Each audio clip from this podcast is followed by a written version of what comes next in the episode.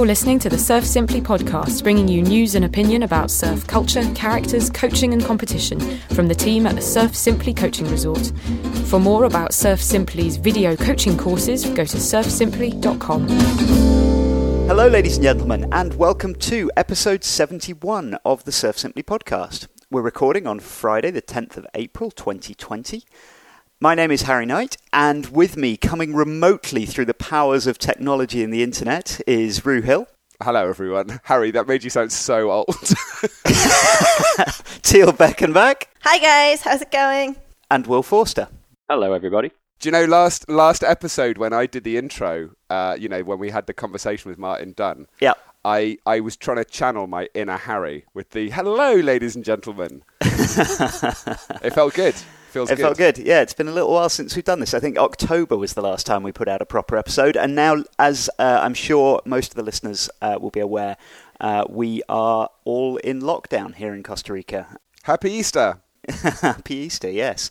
We're we're all sitting in our separate uh, houses doing a recording over Zoom. So this will be uh, a little bit of an experiment. So bear with us, listeners, if it doesn't uh, doesn't all go quite to plan. But hopefully, through the magic of editing, this will all be seamless and beautiful by the time it reaches your ears. Should anyone just mention what Ru has done with his background? You should. The rest of us are all sitting in our boring spare room. Well, actually, Teal's at the resort, but me and Will are in our boring spare rooms, and Ru is floating gently above planet Earth. I've got I've got a I've got a space background, and if I had had more time, what I would have done is got different objects in the room attached with a pulley system and string, so that I could lift them up to give the effect. Like of- Marine, just like floating by, passing you a tea.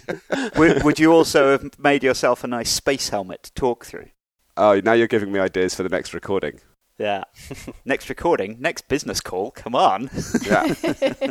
This is the future. did you guys see? Did you guys see the priest who was doing the uh, church service? I think it was in Italy, and he was doing it over Zoom. You know, because of the, the lockdown. But he'd forgotten to turn off one of the fil- uh, over Skype, and he'd forgotten to turn off one of the filters, and he had like a little space alien helmet on through the whole service. it's so funny. I've seen quite a few things like that. I did actually just going completely off on a tangent, but have you seen you can also put as your background you can put a little video, and uh, and so I saw a thing where a guy videoed himself walking in through his bedroom door on the computer. And then played that as his background in the middle of a business meeting. So he walked in on himself. That's really good. That's awesome. Did, did you guys all celebrate Easter? Was that a big thing growing up? Did you did you guys grow up in religious houses where you where Easter was a big deal? Um, we used to, when I was very little, we had we had to go to church on two occasions. We had to go to church at Christmas, and we had to go to church at Easter, and that lasted until we were about nine or ten, and we realised that Dad didn't go, and therefore, yeah, was. therefore we we were old enough to rebel at that point and agree and decide that we didn't want to. So Easter was just about chocolate eggs, which I don't. Do you guys get the chocolate hollow eggs, Teal? No, No, we don't yeah. get the. No, with Easter, what we would do is go to Grandma and Grandpa's house. We wouldn't go to church, but we would decorate the the hard boiled eggs, and then of course they would go ahead and hide all the hard boiled eggs, and hopefully we would find them all because after a couple months, if one got left, I'm sure it would not smell very good. Yeah, it never occurred to me like doing Easter in England, hunting for the Easter eggs. You just got all day, but in Florida, there's like like a ticking bomb each one of those eggs. Yeah, Yeah, it gets, There's a gets little window hot where it there. becomes uh, poached. the bit I never got was even as a kid was. So God sends his son to earth to get lynched by these people to save them from what God's going to do to them if they don't lynch him. Yeah, it's Yeah. peculiar, isn't it? I don't know, whatever. I guess atheist or Christian, uh, it must have worked because things have gone pretty smoothly ever since. uh, if you found that offensive, listener, I do apologise. I was just trying to be glib and a bit of a smartass and trying to make you laugh in this gloomy time. So um, w- I'm guessing quite a lot of the listeners are locked down, same as we all are. How how's it going? Will you've bought a swimming pool, I believe. We bought not not a swimming pool as such. I think that that uh, that's a bit too fancy. We bought an above ground pool, and uh, we've coined it the Redneck Riviera. um, Jesse nice. looks so Let true. Florida come through. Yeah, uh-huh. Oh yeah, she's uh, she's in a her, her wild environment. I think within a above ground pool. do you do you guys find that you are oscillating between really enjoying the just the tranquility of a nice peaceful life, and then like the pendulum swings the other way, and you feel like close to a panic attack at the near apocalyptic state of the world, and then you sort of swing back, and you're just like having a lovely peaceful afternoon. Yes. I, uh, I I'm swinging back and forth, but not in quite those terms. I've I've just kind of accepted the the tragic trajectory that the world is on from about the last 10 years and this is just another thing that happens to be impacting me a little more than other things. For listeners that don't know, we're all in Costa Rica and Costa Rica has been fairly proactive and fairly aggressive with uh, how it's handling this coronavirus thing, and the we're, we're, all basically on lockdown now. So the the beaches are all closed, all public spaces are closed. We're being very much encouraged to stay in our houses and not go anywhere. Uh, right now, at this point, you can only drive on one day a week, uh, which is decided by the, the last number on the license plate, number plate uh, of your car. So yeah, I, I was able to take the motorbike out yesterday, um, and then I think the next time I can go anywhere is Monday. So it's been interesting.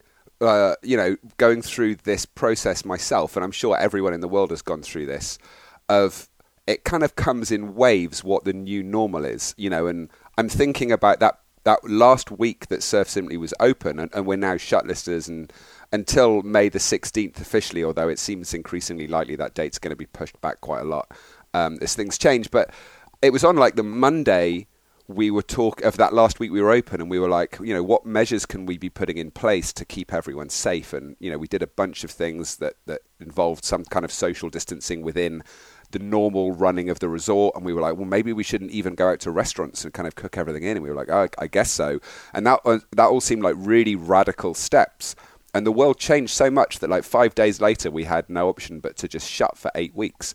And it feels like there's been more and more kind of steps like that while we've been in quarantine. And i mean a good friend of ours who i won't name you know we had this long conversation about quarantine and he was like oh, it's so important and social distancing and important to pay attention to the the, the, the scientists who, and what recommendations they're making and then like one minute later he was like so we're going to do band practice later and it was like no, obviously we're not.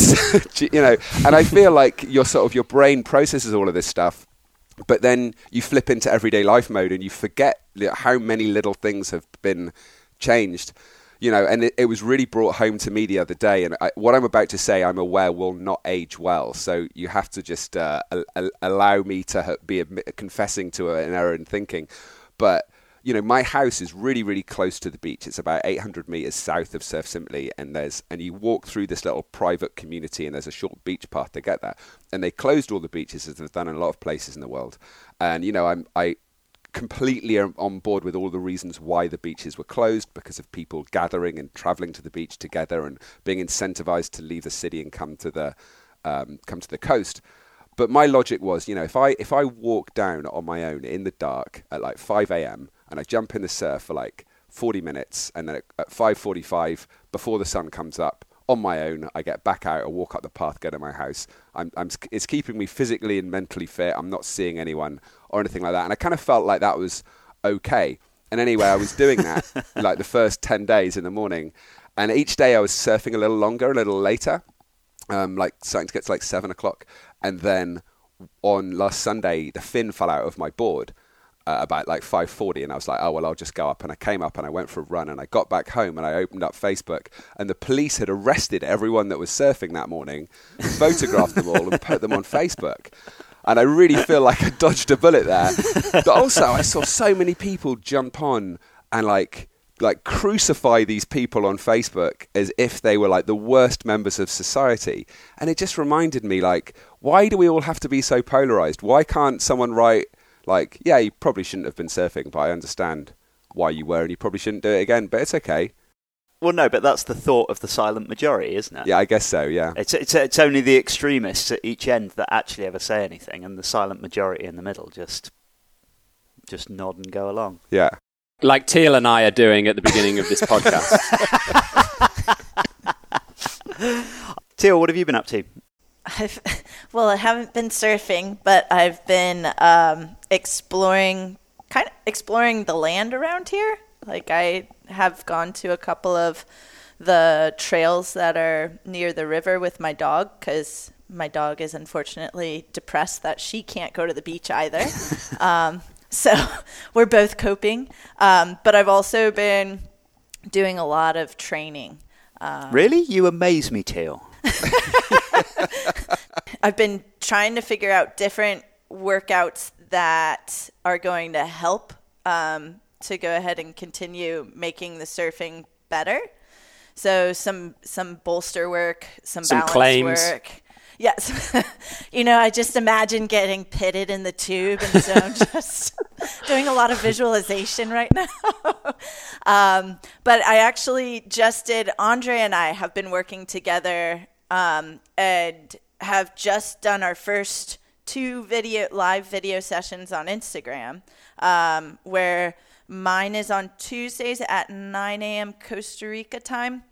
Um, and it's more of a strength training um, and the, the movements that are going to help you with your paddling, with your compression extension, with core stability. And then Andre is um, coaching on Thursdays at 9 a.m. 9 a.m. Costa Rica time, and she's doing that mobility. So we're kind of balancing off of each other with if I'm working legs, she's stretching your legs. If I'm working upper body, she's going to be stretching the upper body, which has been really cool. It's been mentally stimulating and like I think there's a lot of cool ideas that are going to come from us working together and and just tr- trying different things out which normally I wouldn't take the time to do cuz I'd be surfing.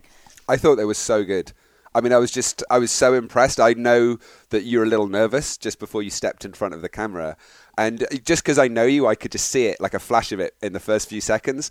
And then you immediately just obviously relaxed into it. And just the fact that you know the topic so well. And then your personality bubbled through and there was like jokes. And then I loved, there was all the comments coming in. And then the comments kind of slowed down a bit as everyone obviously got into doing the workout. And then Nene wandered in, your dog, towards the end. And suddenly all the comments like, oh, Nene, you know. but uh, yeah, I thought it was so good. We had it, we had you and Andre up on, like, we mirrored the iPhone to the Apple TV and then had you up on the big TV in the living room and pushed the, the sofa aside. And me and Erica and Marine, oh, who are who are my uh, quarantine pod, and we we had all the mats loaned out. So yeah, we're going to be down every uh, Tuesday morning, nine a.m. Oh, that's epic. Yeah, I was nervous beforehand. I, when I had the sign up, I was over there doing like some some jumps and shaking it out, just get the jitters out. It's a weird thing knowing that there's people watching you, but you cannot see them like in a regular class or when you're coaching in front of people you can interact. You can see what they're what they're seeing. You can see their facial expressions. And it's just because i couldn't even read the comments because i'm yeah. so far away. So i was like i have no idea how many people are watching this if they're liking it if they're not you know there's people listening to this also. They've been doing a lot of that which has been really fun. And a lot of cooking I, I have time to cook now. I've been making jerky, which has been very exciting. Ooh. I love uh, jerky, and I've never, I, I just didn't really know how, how it was made or anything. But um, Dennis had a dehydrator, so I borrowed that and I made myself some beef jerky, which was okay. It was sort of first experiment. The marinade I did wasn't quite right. Uh, and I did some tuna jerky, which was really good. For English people who don't know what jer- uh, jerky is, it's like meaty chewing gum. It's perfect for the Redneck Riviera. It is perfect for the Redneck Riviera. It's what you chew when you're wandering around in Florida looking for your melted Easter egg. We used to stop for gator jerky on the side of the road all the time. oh, you can take the girl out of Florida, but. So obviously, the coronavirus has been on the front page of every magazine and newspaper and website that, that you've that you've been to recently, listeners. And I'm certainly not going to try and tackle um, the more important aspects of the issue, the health crisis and the the coming economic crisis.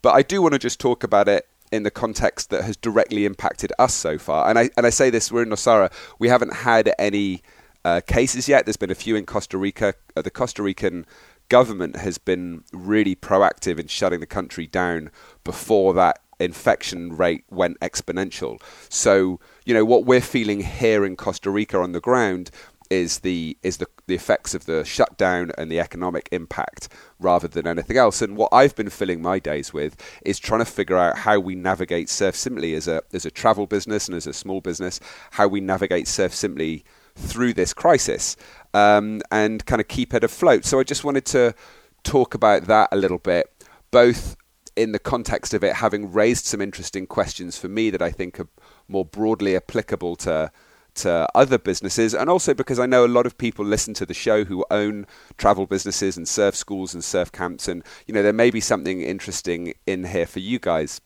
So I think just to contextualize things a little bit, um, back in 2012, I think it was, or maybe before that, we had this big earthquake here in Nosara, and um, luckily it didn't do too much damage. I remember half of Danny's house moved about two and a half inches away from another half of Danny's house. But for the for the most part, it was all fine. I was actually sitting out in the water when it happened, and I may have chatted about this on the show before. But it was super weird. Like I felt there was a like a whale or a shark underneath the water, and uh, and and its fin was kind of under my board, and it lurched up and down. And I I looked around, and everyone else in the lineup in the surf was also looking around very confused, and everyone on the beach was like disappearing very quickly away from the water's edge. Uh, and then, you know, I realised there'd been this massive earthquake. That was a, a 7.6, I think. Oh, yeah? Yeah. So, in the aftermath of that, I was suddenly thinking, you know, what are we going to do at Surf Simply if we have this extended period of time where we're not able to accommodate any guests? And I was thinking, you know, an earthquake or a tsunami were the likely candidates. But, you know, there, could have been any number of things. Um, you know, political or civil unrest or some kind of climate event. Or and you know, we were thinking about pandemics too, and actually solar flares are another big thing. I don't know if that's something on your guys' radar, but um, you know, there was this solar flare back in 1859 that basically wiped out all of the world's uh, radio communication and electronic devices for some number of weeks, and it wasn't a big deal because we weren't that reliant on them then. But these things happen every like 100, 150 years, and you know we're, we're completely lining up for another solar flare to happen. And, and if that happens, we could have weeks or months of no internet, no power, no communication or transport. And, and actually, it's interesting talking to people now who say, who saw this coming, this pandemic? And the answer is like the entire scientific community didn't obviously know this was going to happen and exactly like this in 2020 but they knew that a pandemic was coming at some time, probably in our lifetime. Yeah. Just as you know, the scientific community knows that another one is going to come. This isn't like it's not going to be this and then it's over. You know, we need to build a society that's pandemic resistant, that knows how to quarantine itself, that knows how to produce vaccines and antivirals uh, and testing kits quickly and efficiently in a way that just conventional market forces set up as they are now are not doing. So, you know, it, I guess that earthquake really made me think okay, well, what are these one in a million type events that outside the scientific community most people aren't thinking about because we're all operating on this one, two, three, four year timescale? But we know these things are going to happen and we have to proof the business against them. I read an article the other day in The Guardian where the journalist, who I suspect has probably not run a business, was making the argument that regardless of any cancellation policies, travel businesses should refund all of their customers because, you know, in the short term they'll be losing money, but in the long run they'll be holding on to the loyalty of those customers. And, you know, I'm sure that there are a lot of situations where that's true, but in the words of the famous Ben Goldacre, you know, I think you'll find it's a bit more complicated than that most businesses, especially those that are holding on to deposits, are now left in the position where they've got one pile of money, got their cash sitting in the bank or their assets that they're able to liquefy. And, you know, there's, there's, a, there's a lot of noise in the media, obviously, about not laying off uh, your employees and your staff. And, and, and, you know, there's a huge unemployment crisis, like the like of which we've never seen going on in the US. Either they have to look after their team and their staff, or they have to look after their customers, their clients. Yeah. And the reality is, you, you can't, can't, do both, do both things. There's one pile of money. Either you look after those your staff, or you look after your clients. And there are good arguments to be made on both sides. You know, refunding your uh, customers and laying off your staff, which is what a lot of big, co- the vast majority of big companies are doing, could be framed as uh, betraying your team in order to preserve your brand. But you know, doing the reverse and not refunding your customers so that you can look after your staff could be framed as betraying your loyal customers in order to just look after your own. Yeah. But um, but I feel that that it's an interesting dilemma, and I think that there's no one right answer. I think it's different in every business, and you can't make generalizations. And you know, context is king when you're having a discussion like that. Now, it's worth pointing out that you don't get to make this decision now, not now that this has happened. You have to have made this decision all the way back when you first felt that earthquake and thought, what am I going to do to help my business navigate a situation like this? And the reason that you have to have made that decision back then is because you have to have made it clear to all of your customers up front before they pay anything this is what happens in this situation. So there's a lot of businesses out there that didn't have some kind of policy in place, which was their operating procedure if an extended period of time were to be forced upon them when they couldn't have any guests. And some of the people listening to this podcast will be the customers of those businesses, and some of the people listening will be the owners of those businesses. And I'd like to speak to the latter group first. So, you know, you've got that dilemma of whatever other financial burdens like mortgages and, and operating costs going on. And, and, you know, most travel businesses still are going to have all of your operating costs at maybe not 100%, but probably 90%, but suddenly no income coming in. Um, and you know, you've got this team of people that you want to look after on top of that, that you don't want to lay off. And then also you've got customers who've put their deposits with you that you're wanting to refund. Now, if you haven't already got a policy in place, um, it's going to be a very difficult equation to solve. You've only got bad options in front of you, and you have to choose the least bad. If you're a business that operates at 60, 70% occupancy, then you've got a really easy way out here, which is that you're able to offer credits to people so that they can come and stay you know, subject to availability, they can come and stay in all of those beds that would have otherwise been empty. And there's going to be some cost to you, but that's definitely the path of least resistance forwards. If you're a customer with a deposit sitting with a surf camp or surf resort or any other kind of hotel anywhere around the world, I would encourage you to try to work with them and communicate with them and don't look at this in terms of you've paid for a product you haven't got. It's not like you paid for a MacBook, your MacBook hasn't arrived and it's still sitting in the warehouse. All of these places are still running. They're still they still have all these costs. They're still paying their staff, hopefully, and they're still paying their mortgages and paying for their maintenance and all of these things. So hopefully they they had a cancellation policy which you knew up front and you knew what they would do in a situation like this. But in my experience over the last few weeks, I've realized that 99.9% of travel businesses just haven't thought this through and are now completely blindsided.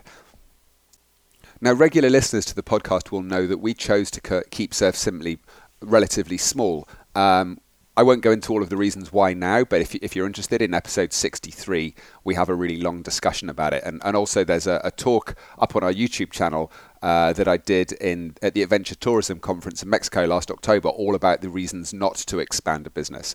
Um, so I won't go into it all now, but but in short, it's to do with the quality of the experience that we can give our customers, the quality of life for the people who work at Surf Simply, and the other and and and, and some other economic factors and environmental factors, and more specifically, and this is only probably true of of surf businesses, um, or well, maybe not, but anyway, the space in the water is a finite resource, and you know you it's not a sustainable industry if we all have the business model of just bringing in more and more and more people. So we chose to keep Surf Simply small. We're essentially just a 10 bedroom hotel. Um, and that has a, a, lot of advantages. One of the disadvantages is we don't have empty rooms. So we don't have that luxury of being able to give away those credits to people. To give a credit to someone, it means to refuse someone else that's coming along. And uh, therefore, it has the exact same cost as refunding someone. And, you know, the way that we're going to climb out of this um, economic hole that we're moving deeper and deeper into every day is, of course, those new bookings coming in in those new deposits. And so to give credits to people um, would mean that we have no more money coming in and, and no way of climbing out of the hole. But of course, we don't expect our customers to bear that cost either. Um, and so, you know, again, way back in 2012, we decided to put together this um, policy which says, you know, you have to get travel insurance so that your insurer is going to cover you in the case of something like this happening. Now, I'm quite sure that um, after we get back to normality, if we get back to normality, uh, every hotel and small business will be doing exactly the same thing. And so I would just encourage all of you, and, and this is something I'm so pleased that we did. Um, make sure that that isn't some long PDF with a little bit of fine print down hidden away somewhere at the bottom. Like when you're when you're asking people to agree to a, a, cancellation policy, something that to them feels kind of tedious when they're excited about booking their trip, it should not feel like agreeing to an iTunes, uh, you know, agreement when you just don't read it and you click OK. It should be like big letters, clear paragraphs. You have to read and tick each paragraph. And in fact, we don't even call it a cancellation policy. We call it a cancellation policy and insurance acknowledgement in big letters at the top. So, you know, you can't claim that that's a good faith cancellation policy if you're literally making it small print. It has to be big print. The other option that you can have, of course, is to choose to give yourself a bigger cash runway that will allow you to refund people, and then you don't need to have a cancellation policy which relies on your guests' insurers. Um, and that has advantages in a situation like this. It's, it's probably a lot easier to talk to the people that, that didn't get insurance or have been let down by the insurers. But then the disadvantage is there too. So, for example, you can't pay your staff as well and not paying them as well means that if you've got people that are really good after a few years they'll tend to leave. Seasonal lifestyle. Exactly. And uh, you know if you want to spend three four five years training someone to be as good as they possibly can be and you want them to stay with your business for 20 years then you know you need to pay them really well and that costs money. About 90% of everything that we um, of our revenue that comes into Surf Simply just goes right back into mostly into salaries, but also into all of those little touches around the resort that make the experience, I think, really special for people. And, and all of the things that you hear people talk about in those end of week videos, those are things that we couldn't do. Both the, the, the physical things that we've brought in that made the resort nice, and also the, the people, which really are the most important part of this whole thing. Um, yeah, we couldn't we couldn't do that if we had gone with the other option, which is let's give ourselves a big cash reserve so that we're we're able to act as insurer as well as um, you know vacation provider. So of those two choices, of course, we chose the former, and I'm really pleased that we've done it that way because what it's allowed us to do is protect the jobs of everyone at Surf Simply, and I'm absolutely determined that we get through this as a team together or not at all. We haven't laid anyone off and we won't lay anyone off. What we've done now is is gone round, and, and as you guys know, kind of Danny and I have spoken to everyone in the Surf Simply team and have said, look, what's the lowest amount of money that you can survive on if we shut down and we've got no income and we don't know for how long? Then I've managed to set a wage level for everyone that's what they've asked for. And it's and it's been a really interesting process because you know, it, it's not just a set amount and it's not a percentage of their original wage because what they live on should be, in my opinion, ethically, no reflection of their value to the business. It should be their value as a human. This is a human problem, not a business problem we're trying to solve. And, you know, some people have paid off their mortgage, paid off their student loans, they've got no kids and they don't need that much. And some people have got dependents, children's spouses, siblings, they've got debts to pay, and they just need more money. And I've tried to just sweep to one side all of the usual factors that you bring into place when you pay people their salary and just tried to make sure that everyone's in a position where obviously we're going to have to go without a lot of stuff, but no one is lying awake at night thinking, oh shit, how am I going to pay for this thing that I have to pay for? So, you know, looking after the team is a really important thing. And having that cancellation policy, as we have done in place, allows me to do that. And actually, I say that, but something that's really moved me to tears more than once, actually, over the last couple of weeks, is when a specific member of the team has said to me, I know that this person needs money for this, and I'm prepared to go without this to make sure that they have the money they need, which has made me realize that actually it's not just me looking after the team, that the team are really looking after each other. this is the first time that I guess the rubber has really hit the road in terms of stress testing this cancellation policy. Because in usual times, when people cancel, we just resell their spot and we refund them, and it's not a problem. But you know, this is the first time we've had hundreds of people who've who've paid either a deposit or paid in full, and we can't resell their spot, we can't refund them, and they can't come. And it's been really overwhelming all of the positive feedback I've had from guests. And a lot of guests, well, some guests have, have got insurance, we've given their paperwork and they've been reimbursed and it's fine. A lot of guests have got insurance and then their insurer has sidestepped paying out for this uh, with a pandemic exclusion clause. Which, which is so frustrating. So it's frustrating. Like, that's what you buy insurance for. I, that is exactly. I agree with you, Harry, and I guess that's a whole other conversation. But you know, those people I feel so bad for, and to have them then reach out and say, "Look, this is my situation, and it sucks." But I really love what you guys are doing, and I love that you're looking after the team, and I hope you, you guys are able to navigate this. And we're looking forward to coming down again soon. Is is so moving. Yeah. Um, you know, and then there are there are some people who really feel that they've never bought insurance and they didn't really take it seriously as, as an option that was in front of them. But you know, those people feel frustrated. But uh, I've I've made myself available, and I think this is important for all businesses, especially at a time like this where you try to reach out to businesses and you're often sent to a website to fill out a form or sent to a call center with a long wait time. All of those people that have wanted to reach out to me, I've made myself available to, and have uh, been on the phone with people for quite a while, you know, hours sometimes trying to talk through their options and listen to their frustrations and, and, and always be open to their suggestions. And the reality that I might have missed something and there may be some better way that we could navigate this as a business. So, you know, giving them my time I think is really important. And I and I talk to them about it in much the way that I'm talking now. But those conversations have been interesting and, and they've thrown up for me some really interesting questions. So one of them is when should you buy insurance? Um, Steve Levitt, who is co-author of Freakonomics, a lot of you guys will be regular listeners to the Freakonomics podcast. Uh, Steven Levitt said something in an interview a few years ago that really stuck with me. You know, he said getting insurance is a bet. You're just betting on something going wrong, and if nothing goes wrong, you lose the bet. So the time that you should buy insurance is if you can't financially carry the risk of that thing going wrong. And if you can financially carry the risk, you know, still you'd rather it didn't happen, that's when insurance becomes optional. Uh, so I guess an example would be if you've just bought a $10,000 car, um, uh, but you've got $100,000 in the bank and you love your new car, you don't really need it, but you're driving around in it and it's great. Um, and then you crash it and it's written off. And annoyed as you are, you can go out and buy another $10,000 car, then having insurance that covers you for that loss isn't essential. If you've saved up for five years to get that $10,000 car, you've got $2,000 in the bank and you need that car to get to work, to make money, to put food on the table, losing that car is not an option and that's when you need to have insurance.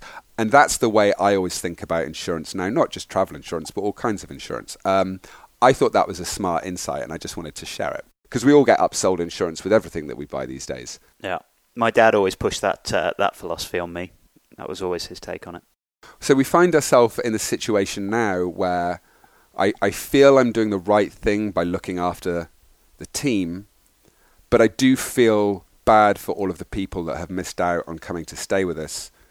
In all of the conversations that I've been having with our guests that are missing out now, I've tried to encourage all of them to say, you know, what they would like us to be able to do for them. And, and while on the one hand, you know, our cancellation policy and insurance acknowledgement that, that everyone goes through when they book up protects us from a sort of a legal financial point of view, it's also heartbreaking to see people miss out on a trip that they were really looking forward to. And especially because, like, a lot of them have stayed with us before. They're, they're, they're friends of ours. Like, you, you, it's it's so hard having that being in that situation.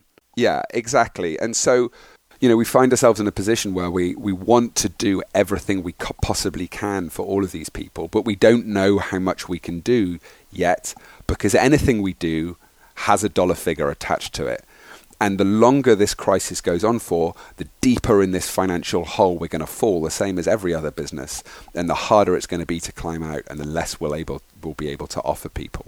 So I'm encouraging all of our guests to kind of reach out to me and come up with suggestions. And people have talked about all kinds of things, you know, priority on cancellations in the future, online coaching, and, and, a whole host of other ideas.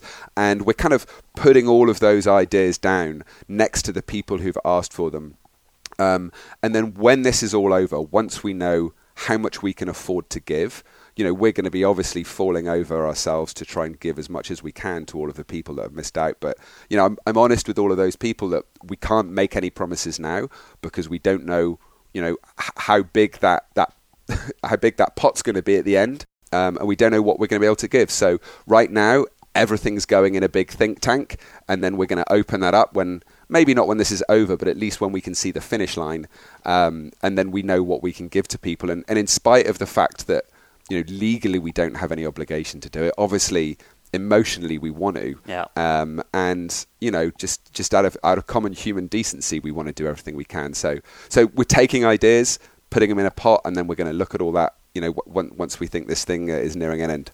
Finally, I'd just like to put it out there that um, any other business owners that are in a similar position to us, I'm really interested to hear your thoughts. So please don't hesitate to reach out with me and, and tell me how you're navigating this and what challenges you've had. You know, I've tried to lay out for you here my thinking, both past and present, on on how we're navigating this.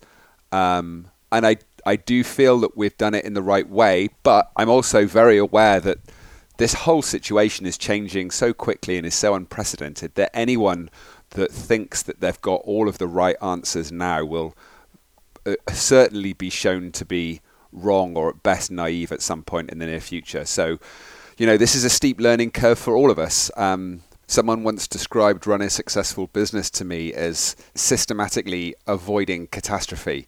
And I think there's no better example of that than right now. And and this is something that we're all having to do together. I had the opportunity to read Bonnie Tsui's new book, Why We Swim, while um, we've been in quarantine, actually, and how appropriately timed that read is.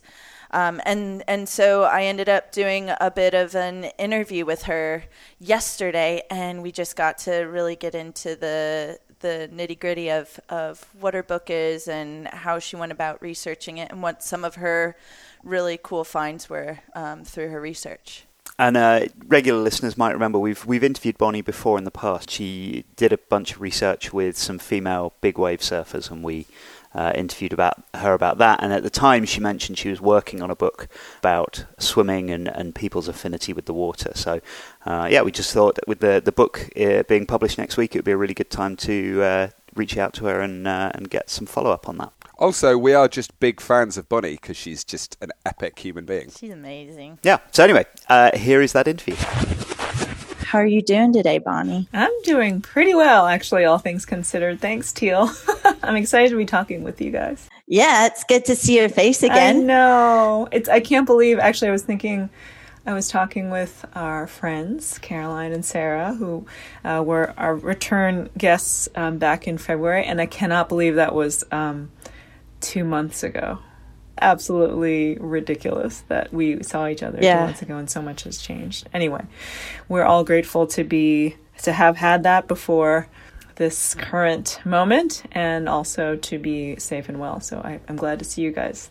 Bonnie, for the uh, for the sort of podcast listeners, as you say, you know, we we, we actually uh, saw you down here a few weeks ago. But um, for the podcast listeners, the last time that we spoke, you'd just written an article uh, about big wave surfing, which yes. we kind of covered, and you mentioned that you were writing a book which we're going to talk about shortly. But but what else have you been up to since uh, since you were last on the podcast? Um, I have been um, pretty full on working on this book that we're going to talk about today, called Why We Swim, and then I also started um, working on a children's book about um, the big wave surfer Sarah Gerhardt that's going to be out next year. And so we've got some really fun projects in the works. Um, and at, at the moment that we are speaking right now, Why We Swim is going to be out in five days, which seems ridiculous because it has been a long time coming. That's amazing. Yes, it, it's for sa- it's for pre-sale right now, right? Yes. Uh, so we are, what is it, April 9th? It publishes April 14th, but books are already shipping out from different bookstores. So order your copy. So yeah, Bonnie. Before we get too di- too into the details of the book, um, could you give us the uh, give us the, the, the, the back cover blurb of it? what, is the book in, in your own words? And and I and I guess as well. I think we spoke about this the last time you were on the show. But but what is your background as a as a swimmer? Uh, sure. Um, so first, the book is a cultural and scientific exploration of our human relationship with water and swimming. So it basically is sets out to answer the question of why we swim um, in a lot of different ways. Uh, and first and foremost for survival. And then once you can survive the water, of course, then swimming can be so much more, right? So we've talked about um, this arc, this narrative arc of the book that goes from survival to well-being and health to community, competition, and flow. And so all of the stories kind of move in that direction. And my own background as a swimmer, um, I grew up swimming on the swim team, became a lifeguard, swam in college, but not competitively. I stopped competing once I got to co- college. But I also, once I got to college, I rowed crew and played some water polo. Right. And then I went back to swimming and just, you know, I couldn't get away from the water. And now I look back on it and I think, that was very obvious that I was just sort of figuring out different ways and, and, seeing if I liked it, and then going back to swimming. And then, uh, of course, coming to surfing a little later in life, I think at the end of my 20s, actually. And so I've only been surfing for about 10 years more in earnest. And certainly a lot of that was spent with you guys at Surf Simply.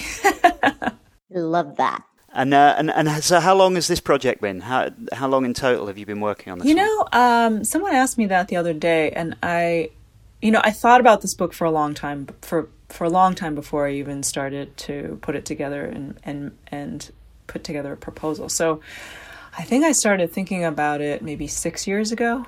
Um, because I wrote an essay for the New York Times about swimming and how swimming and being underwater is one of the last refuges from connectivity. You know, you're you're in the water. I mean, same with surfing, right? You're just out there.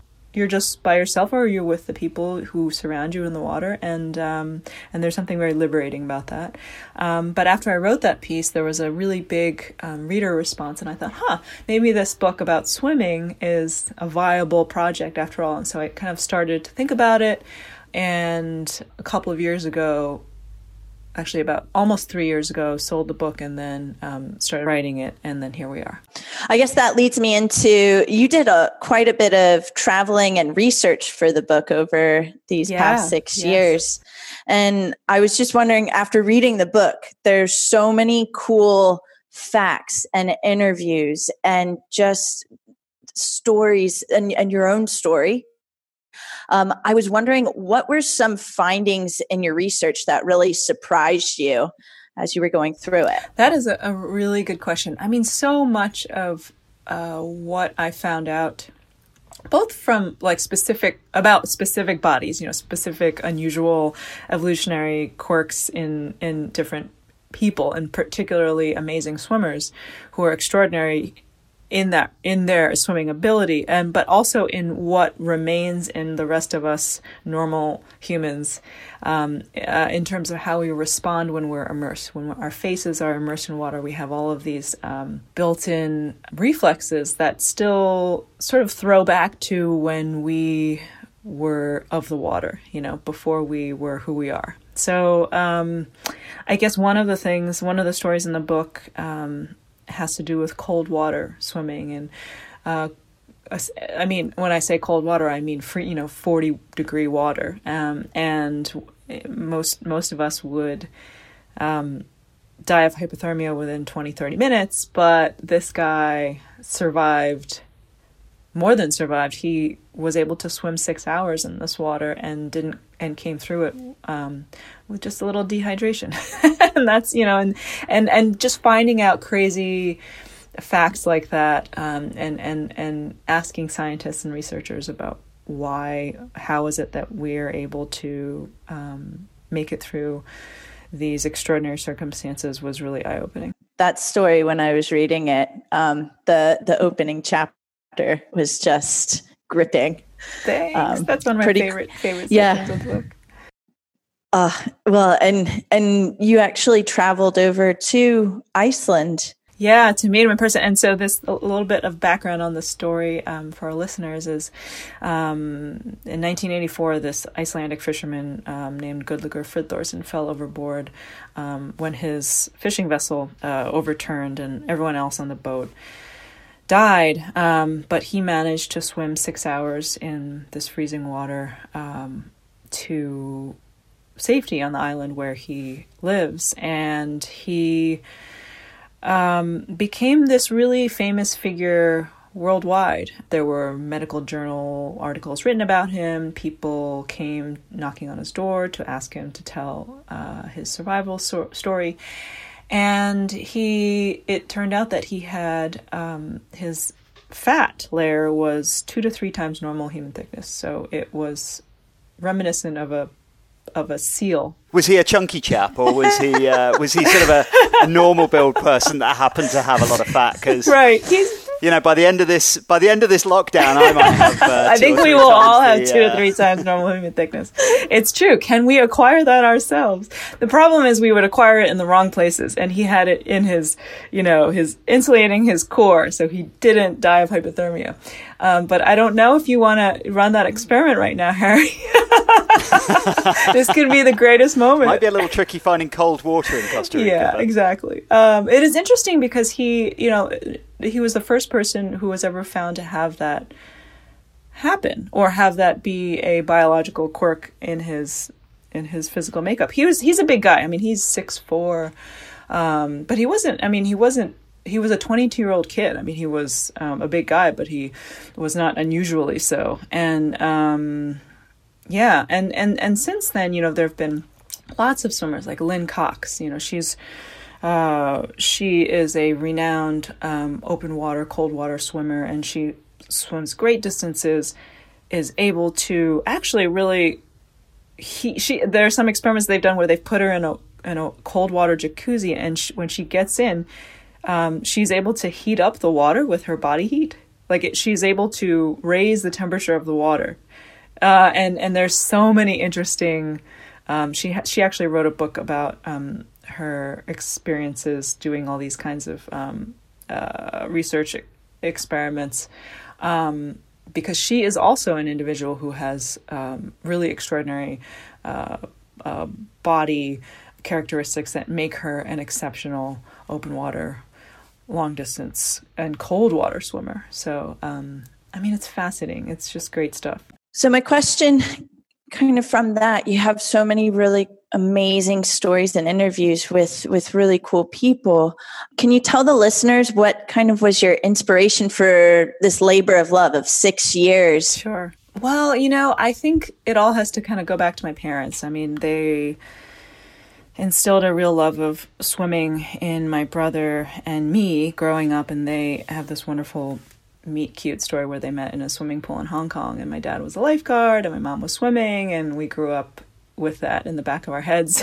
um, and we grew up swimming from a very young age, taking lessons, swimming on the swim team, becoming lifeguards ourselves. And so that, I think, just personal framing of the book is very much present. Um, but in terms of filling out the entire arc of the book with stories, extraordinary stories of just human survival and well-being and healing and through swimming and community and competition and flow. This, these are sort of the these are the thematic baskets, if you will, um, in which all of the stories in the book fall into. Um, and they're basically different ways to answer that question of why we swim. And um, I think I spent, I mean, I. I I wrote the book ultimately because I couldn't not write it. I couldn't stop thinking about it. And I when I said earlier that I thought about it for a long time, I struggled for many years sort of in the back of my mind how to organize such a book. It, uh, like you said, there are so many stories. There are there's a lot of information in it. There's a lot of research. Um, there are a lot of great characters, and I wanted to put that all in the book. But how do you do that without it being just a hot mess, right? That that, that no one wants to read. And um, a really smart editor friend of mine, I gave her some writing that I had just kind of put together um, once I'd started just writing to see how it felt. And she said, You know, you have such great stuff here. Why don't you just call it something as simple as Why We Swim? And that way, everyone knows what you're doing from the start. And it just made complete sense. And everything that I had just kind of self organized into those five thematic sections that I talked about. And so you'll see with the book now, you know, it's a it it just kind of flows from beginning to end um, from one section to the next in a natural way. But that took a lot of effort uh, to make it you know move in that in that narrative um, that makes sense because it just um, but once it did, and you know, once that question was posed to me, then I could organize my thoughts around it. And so that's how it came to be. The book definitely has a beautiful flow to it. Thank you. Or so I thought as well. um, my my other question for you is how, how has this book changed your relationship with swimming and surfing and just interacting with the water in general? You know, I um, am just so much more present. I I am noticing everything. I just am in the moment, enjoying the light, you know, the the, the sun rising, the animals swimming, um, what the water feels like, what um, you know, what I can see and what I can just feel if I close my eyes and what I can hear. And I think now every you know every dawn patrol I go out to, every morning swim I hit the pool when the pool is open, um, that I know I notice and I appreciate what's happening. And I'm very grateful, I think, because I, I spent a lot. Of, I used to swim and be very just, um, I think, a little bit mindless. I would just sort of count. And, you know, and that comes from from being on a swim team. You're just counting laps, you're figuring out your workout, you're working on splits. And now when I do get into the pool, the nature of what I do, unless I'm in a, a practice with my team, is that I let my brain rattle on and then it kind of peters out. And then I just sort of start noticing things and it quiets my brain in a really lovely way. It's really interesting what you're saying there because I think as listeners who know me well will understand I am not the uh, most fit or athletic of human beings, but um, I, I, swam a fair amount uh, when I was younger, and given the option to, of you know ways to stay fit, I would probably go for a swim but mm, the thing I hear mm-hmm, from a lot of people mm-hmm. is, "Oh, I hate swimming. It's so boring. You're just going up and down the pool." So it's it's interesting to hear you say that that you know having done all of this research and spoken to all of these people that it's really changed your experience in the pool, especially given how much experience you had beforehand. Yeah, I think it's because I I started to interrogate as I was swimming why I was doing it or what I was getting in the moment. And with that reason for noticing, um, it really heightened my appreciation for what was actually happening. As it was just that I wasn't really thinking about it. Um, and then now, because I'm more conscious of what's what I can what it can be, and how enjoyable and pleasurable um, a swim can be on all these different levels, then I think it's I'm I am more I am more ready to give myself over to it. And and that's not to say that sometimes I don't get in the pool and I'm just you know, not wanting to grind through some workout. In my mind, it feels like a grind, but that now I know that wall will, I will get to the other side of that wall relatively quickly. And that's nice. Definitely. Have you been able to get into the pool or in the ocean in the, the recent weeks? Um, I the pool closed relatively early on, unfortunately. Um, but I have been able to get into the ocean really, really early. I mean, I've been getting up the most early that I have ever gotten to get there before, um, really when it's still dark and no one is out.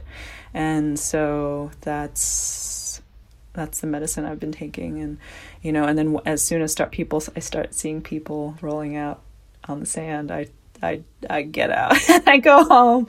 I am heartened by the fact that I've been able to find a little bit of solace every few days to get out in the water. What is the uh, what is the sort of lockdown situation where you are? They are closing. Well, it depends on where you are in the state of California. So I'm in the Bay Area. Um, I know that in Southern California, they actually shut the beaches themselves. Um, they shut them fairly early on because I think people were congregating on the beach to a really dense uh, concentration of folks. And I think I actually think it's because up here in Northern California it's colder and there's not we're not used to kind of rolling out onto the beach wearing bikinis and just you know lying out on towel for for hours and hours. You get out and it, it's foggy and you don't really want to stay there long. So I think that it's just less people.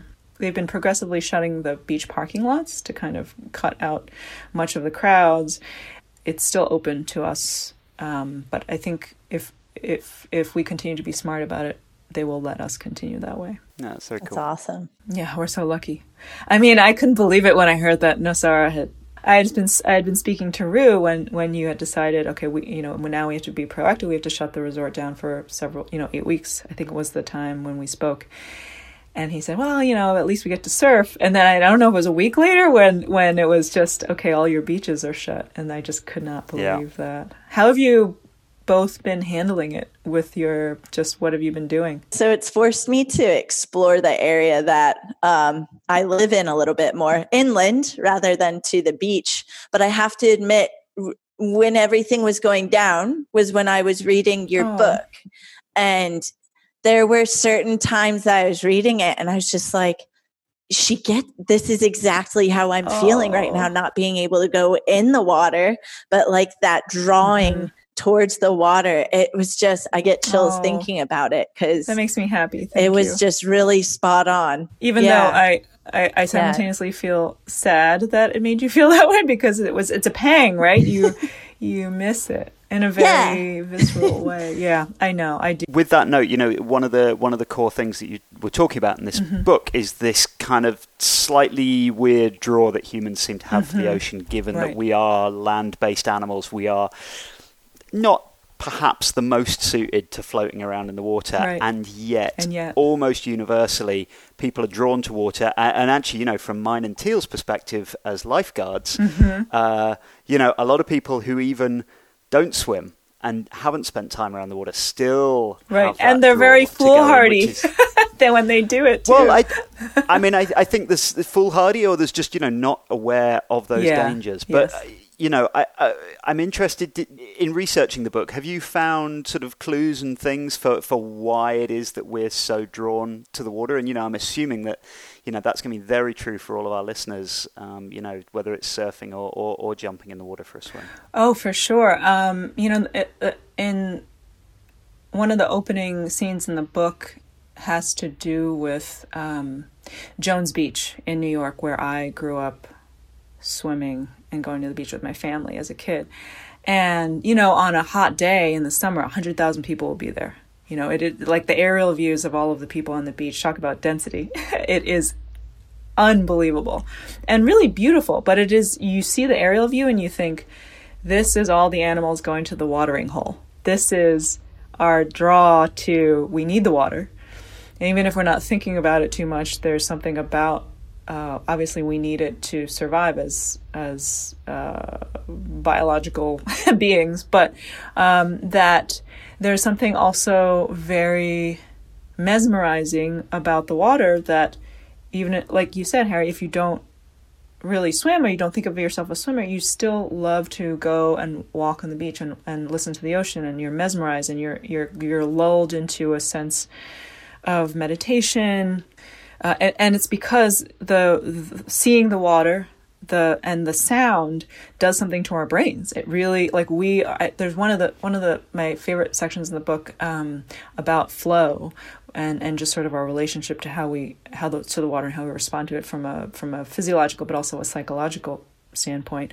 Um, the science writer Florence Williams uh, she writes about she she talks about our how our bodies are built to resonate with set points in the environment. And I love that so much, in that we respond to green spaces, blue spaces especially.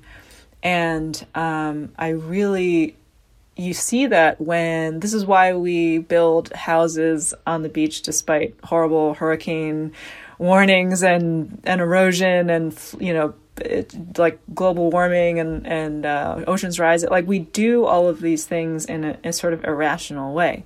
Because we all know on some level that we need that. It is it helps us. It makes us feel good in some way that if we haven't thought about it too much we can't put our finger on it. But once you look into there's quite a bit of science out there about how we our brains respond to water. Um, and even just looking at it even if it's virtual um, you know wallace j nichols is the the blue mind evangelist right so he wrote that book about how that is important to our mental health as well as physical health. And so we yeah, we we we all whether or not we call ourselves swimmers, we all have a relationship to the water that is a very special and fascinating thing to interrogate. And that's why I wrote the book. Very cool. Is there anything that you hope they gain from from reading this book? Um, I guess just that there's something for everyone in it. Um, and, and one of the wonderful experiences I had while writing the book is that whenever I would tell someone what I was working on, everyone has a very passionate response. Either they'll say, "Oh, you know, that's so wonderful. I, I love swimming. I I went to summer camp when I was a kid, and uh, we always swam at this lake. You know, and I just remember this lake, and it's my favorite place ever." Or on the opposite end of the spectrum, someone will say, I am so scared of the water, I almost drowned, and I have always wanted to be a better swimmer, but I'm really afraid, and I'm thinking about trying to take lessons. And um, the greatest compliment people have been paying me in reading this book, um, I have heard people say it made me want to start swimming again, and they have done it. and so that is just uh, the best compliment. And so at least I think I've done something right if I've if something I've written makes people want to go get in the water. And even though now, you know, it's harder to to find the water to get into, um, you know, it's still possible. And on the other side of this, I want people to want to do it. Very cool. Yeah, I mean, good luck with the book launch. Um, it looks like it's going to be a little bit of a success. Oh, yeah. thanks for that was fantastic. Thank you for uh, jumping on with us. I know you're going to be uh, super busy right now. Yeah, I um, this was like the perfect day to do it. So thank you for making the time. No, absolutely, it's our pleasure. And um, yeah, take, care. take care of yourself. Ciao, Bonnie. You're listening to the Surf Simply podcast. Well, this is kind of me welcoming to you guys to another episode of Will shoehorning F1 into a surfing podcast. um, so you know that's that's your problem um, rather than mine. Um, and this really this episode for me goes goes out to Russ McGrain, one of the Surf Simply guests, because me and him kind of geek out on F1 subjects every t- every time he comes to the resort. So I, I do wonder if a lot of guests are into Formula One or not. Can I just say a quick thing? Yeah. Russ McGrain listeners, if any of you guys watched our video from when we took a bunch of guests up to Surf Ranch, Russ McGrain is, I believe he's in his mid 60s, and he started surfing around the age of 50. And uh, when we took him to Surf Ranch, he got completely properly barreled. And uh, it was just like so freaking cool. You know, the idea that you can just start surfing at 50 and then go on to be getting barreled 10 years later, I think is, uh, yeah, really cool. Anyway, that's Russ McGrain, for you guys that, yeah. that follow Surf Simply stuff closely. I love Russ McGrain. However, he is a Ferrari fan. Um, and that just doesn't sit well with me. So, uh, Russ, if you're listening, um, you know, let's change that.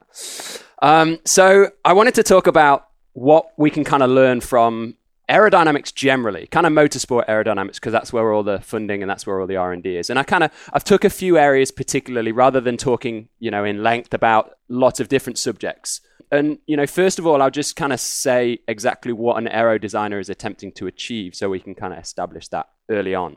Um, the first thing is low drag. I mean, it, it's kind of obvious, really, but you know, the the designer's job is to ensure the car cuts through the air with as little disturbance as possible. We want smooth, uninterrupted airflow.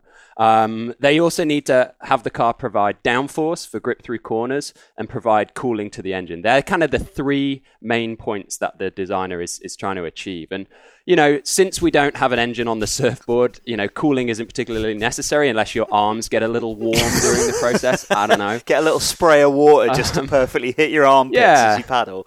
Yeah. Um, but certainly the first two points, low drag and uh, the downforce. Now, you know, we need low drag, of course, for efficiency. We want the board to cut through the water as cleanly as possible. Um, and in our case, we actually need lift rather than downforce. They lift and downforce are kind of the opposites, but they work in, in similar ways. It's it's essentially either the air or the water pushing up on the on the wing or the board or whatever it might be, or creating a big enough pressure difference between two sides that the actual pressure pushes you up or down in the case of a race car. So certainly the science behind low drag and then providing downforce are, are going to be interesting to us or useful to us. So um, now the surfboard really is already as hydrodynamic as a shape could be. You know, it's pointy at one end, it kind of gradually widens and then gradually thins um, to the other end. So there's not a lot we need to change necessarily about the shape. If you were to strip all the the the, the fins and the gills and the wings and all that kind of stuff off a Formula One car, um, you would notice that the shape is the same. It's got a pointy nose cone, it widens for where the, the cockpit is, where the driver and the engine is housed, and then it narrows towards the tail. Um, and, you know, they're both designed in that way for a particular reason because it's an efficient, low drag shape. Is it reasonable to say, because obviously a Formula One car is going quite a bit faster than a surfboard, but is it reasonable to say that because water is so much you know, thicker and there's so much more resistance that the actual shape of things is is um, fairly analogous because the sort of resistance that a car is having through air at 200 miles mm-hmm. an hour is not that different from the sort of resistance that yeah. a surfboard is having through water well, at 10 or 20 miles an hour. Yeah. That's ri- that's a, a, incredible point. Actually, I don't have that written in, but I do roughly know the figures. Now, I think water is about 800 times denser than air. And what that means is actually a car only needs to travel at about 70 miles an hour before the consistency, the viscosity starts to be similar to water. Um, and Formula One cars, you know, they, they go, you know, more than 200. And by the time you get into the, you know, 120, 150, it starts to, the, the thickness of the air actually starts to represent treacle and it gets kind of thicker on from that point. So that's a great point. You're absolutely right. Well, I'm really surprised that the speed is as low as 70. That's incredible. Yeah, I know. But if you imagine sticking your hand out out of the window when you're driving on the freeway, the wave. you know, you can feel that thickness in the air as you do. Um, to listeners who can't see me, I'm doing the, that up and down thing you do when you stick your thing. arm out the window. Yeah, yeah. Um, so it's easy to imagine if you think about it in that respect. Now, so we've got some similarities, uh, which is great. Um, but obviously, the surfboard doesn't have the fins and the gills and the cutouts and the wings and all that kind of stuff. So it's worth questioning why because you know fluids generally work in similar ways as far as resistance and all that kind of stuff. So you know I'm going to explore a couple low tech, uh, non mechanical solutions that Formula One use that could potentially help us with with surfboard. Design. I mean, is is is a large part of why surfboards don't have this. You know, I, I guess the the really big difference between how Formula One uh, teams approach this problem and how surfboard designers approach this problem is that in general there is no similarity between how they approach these problems. You know, the amount of mm-hmm. research and development and engineering and computer modeling of, uh, of, of all the environments that goes on to design an F1 car and make it, you know, a hundredth of a second quicker than the the car that was being used mm-hmm. last year, compared to you know surfboard design where you know, really, we don't do any computer modeling at all. There's one guy in Italy that I, I, actually I'd love to try and get hold of and, and see if he'll come and talk on the podcast. But he's been doing some some you know computational uh, flow stuff on surfboards. But I mean, other, otherwise, nobody's doing any. Yeah, not at all. And you know, we're we're still surfboard designers are still kind of working within one fairly narrow parameter, and that's the the outline. Mm. Really, the, you know, of course, rocker volume and other things that go into it. But ultimately, we you know in a in like the mid 70s basically that's kind of where formula 1 went from being shape and outline and volume into being right what else is there left that we can exploit and that's when downforce started to come into it and ground effect and all these fantastic you know innovations from the the uh, Lotus Formula One team who made the skirts for uh, you know ground effect and things like that. So maybe we're you know p- you know with uh, people like Kai Lenny, who I'll talk a little bit later on about, who started to use you know certainly Formula One influenced um, technology. Maybe we're at the transitioning point between where you know where where Formula One was in the 70s. We might be at that point now. So, um, and you mentioned the Italian scientist Riccardo Rossi, not um, not the motorbike driver. no, no, no, um, Valentino Rossi. Oh, right. But in if we look at his images, and I'll I'll include in the show notes um, a handful of links to do with that. There's kind of two areas that that uh, show up as being high pressure, high turbulent areas which we can potentially address by using some of these, you know, low cost, low tech race car solutions. And, and this is in all motor racing. It's, it's in cars generally, some of these solutions that, that we'll talk about. But the two areas we'll, we'll kind of have a look at from his data is where the water flow first hits the board for the first time. So it's be- behind the, the, the, point of the nose. It's somewhere where the entry rocker softens um, and where somewhere maybe where the chest is, something like that. Um, and essentially the water that's flowing towards us or that apparent flow of water, it's not an actual flow because we're moving towards it, it hits the board and it kind of becomes confused, becomes turbulent, and it, it, it, makes what would be a high pressure area, and that's what essentially drag. That, and that's yeah. that that would be frontal drag, wouldn't it? If we're getting that, really absolutely, it's it, it is. It's almost you know, it's one of those things where we talk about a flat board being faster than a board with a high entry rocker, things like that. We already know that this, you know, we knew this before we had any data, you know, computational fluid dynamic uh, data, but it's never really been addressed other than say a single concave or less rocker or you know they're the kind of solutions that we put in at the moment if we want a board that paddles a little bit faster or a wider outline something like that so is the water that's coming off th- that first interaction that it has with the board is that a kind of a a clean vortex, or is that more like analogous to what you might have off the foil of a race car, or is it more like the dirty air, more analogous to the what comes off the tires yeah. of a race car? It's it's obstructed air, so it's normally turbulent and erratic. It's not vortexed. The the yeah, it's that's basically it. Now, then I've talked about that front portion, that that that frontal drag there, um, and then the second amount of uh, high drag that's on a surfboard is actually where the water flow leaves the board. So we have the flow entering the board, and then we have the flow exiting the board, and they're kind of the high, two high drag, two high turbulent areas on the board that I'm going to offer up just four solutions um, to to see if any designers listening might have a crack at, uh, uh, using these. So, um, so we'll talk first about the flow entering the board. Now, when that uh, water or air or fluid generally builds up, we call that a boundary layer. Um, and again, it is just that turbulence. Um, and so, what we want to attempt to do is try and reorder that air. Now, I actually delivered this podcast piece to Derek over the phone yesterday, so I could, you know, just make sure that it made sense to anyone listening. Um, and I explained this kind of thing as I am doing to you guys. And he used the most amazing analogy that just popped in his head.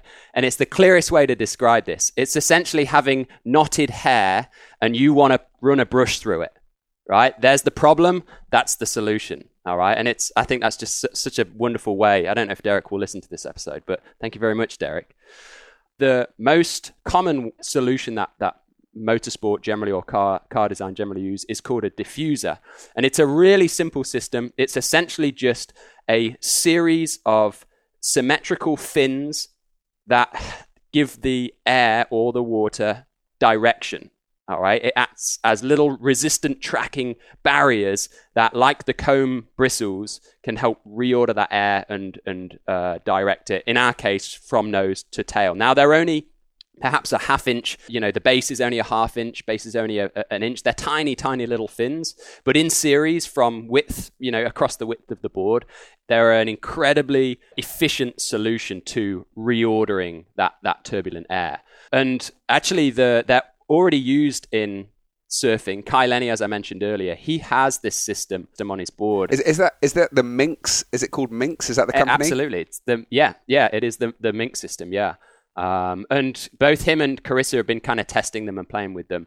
They actually use them in a different location. Now, again, I'll talk about that a little bit later. But you know, the, a diffuser, cars use them all over the place. Whenever you have dirty air, you know, you can, you, they don't have to be in, uh, you know, vertical like we would imagine them underneath the board, like a normal fin setup. Um, you can use them horizontally as well. So Formula One cars have them on the sides, they have them on the front wing just to help redirect air. And you mentioned the dirty air from tires, you know, that high turbulent area just behind the wheels.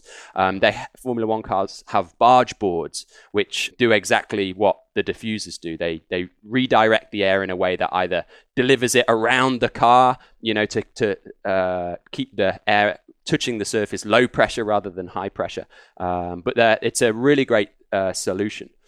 Another system which helps to reduce that high pressure, that high turbulent air underneath the chest there is called a uh, an S duct. And the S duct again is very simple. It might not work in surfing, and I'll explain exactly why, but it's essentially just a, a duct or a tube that releases that pressure. It's not mechanical, it's just literally a hollowed out portion of the nose of the, the Formula One car as a air escape point for the high pressure dirty air. Now in surfing it might not work because we don't necessarily want high pressure water being shot out from underneath the board up towards the the paddler, the you know the person on the board.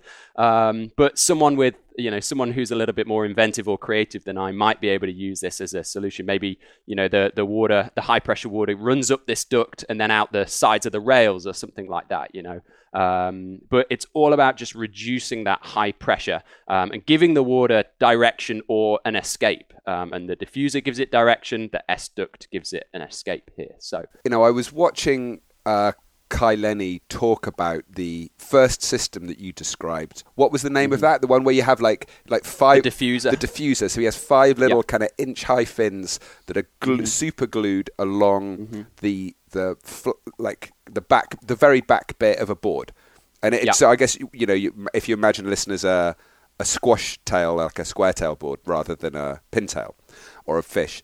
Um, and I mean, the first thing was, you know, obviously this was a, he, you know, obviously he's sponsored by them, and I felt like the way he was talking about them, he was like he was pushing the how much they helped his performance a little too mm-hmm. much, which yeah, just made me yeah. a little skeptical. And it, I, I would love uh-huh. to hear surfers that were not sponsored just talking about it more honestly.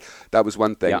and and then I was thinking, all right, you know, mate, I, I was watching the race car video that you sent us to the link to before. That was how I was able to throw up the dirty air coming off the tyres bit, which I was very proud of. Good job. Yeah. yeah. But then I was thinking, I mean, I guess there's one key difference, which is that with a race car, you are just looking for speed. That's the only metric that you're trying to achieve. Whereas with a surfboard, you've got, you know, it's not just how fast can you go across the wave. A car is also needs maneuverability. And that's a- and that's what the downforce is is for. Is if you wanted the car yeah. to go fast, or faster, you would take a lot of the downforce off the car and it would go in a straight line like an absolute rocket, but you turn the wheel and it would just keep going straight. I have a question about the diffusers because, like you mentioned, there Kai had them on the back of the board from from what I saw.